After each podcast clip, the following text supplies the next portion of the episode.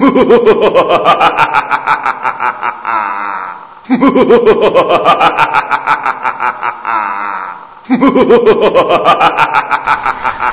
guys, my name is Bruce Wayne, and I live in the cemetery in Mexico. I am interviewing people about how, how about their costumes and how their, how they celebrate their own way of Day of the Dead. And ask them who had died and their family, friends, or family members. They also created skulls and sugar skulls that look so yummy. They look so yummy. They put frosting in them, and they make, they make a shoe. They, they also make a shoe box and put remembering things that the ones that they had died. And they also go to church.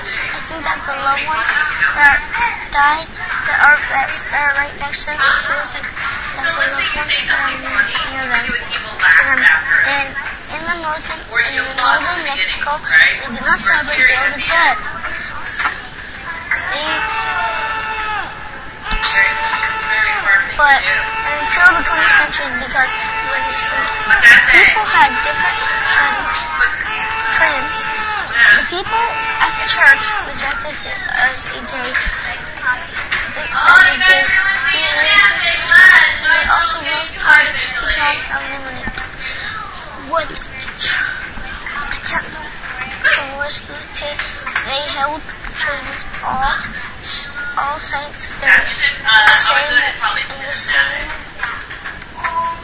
way as other Christmases. There was there was a limit on mozzarella, and they also put decorations, so like skulls, poppers, and candies, and lots of other decorations. Um, when they do the sugar skulls, they put sugar like frosting. For example, like red, blue, green, purple, pink, violet. And they also make it out of sugar, which is so yummy and delicious. This is all I have for you guys today. And thank you for listening to Bruce.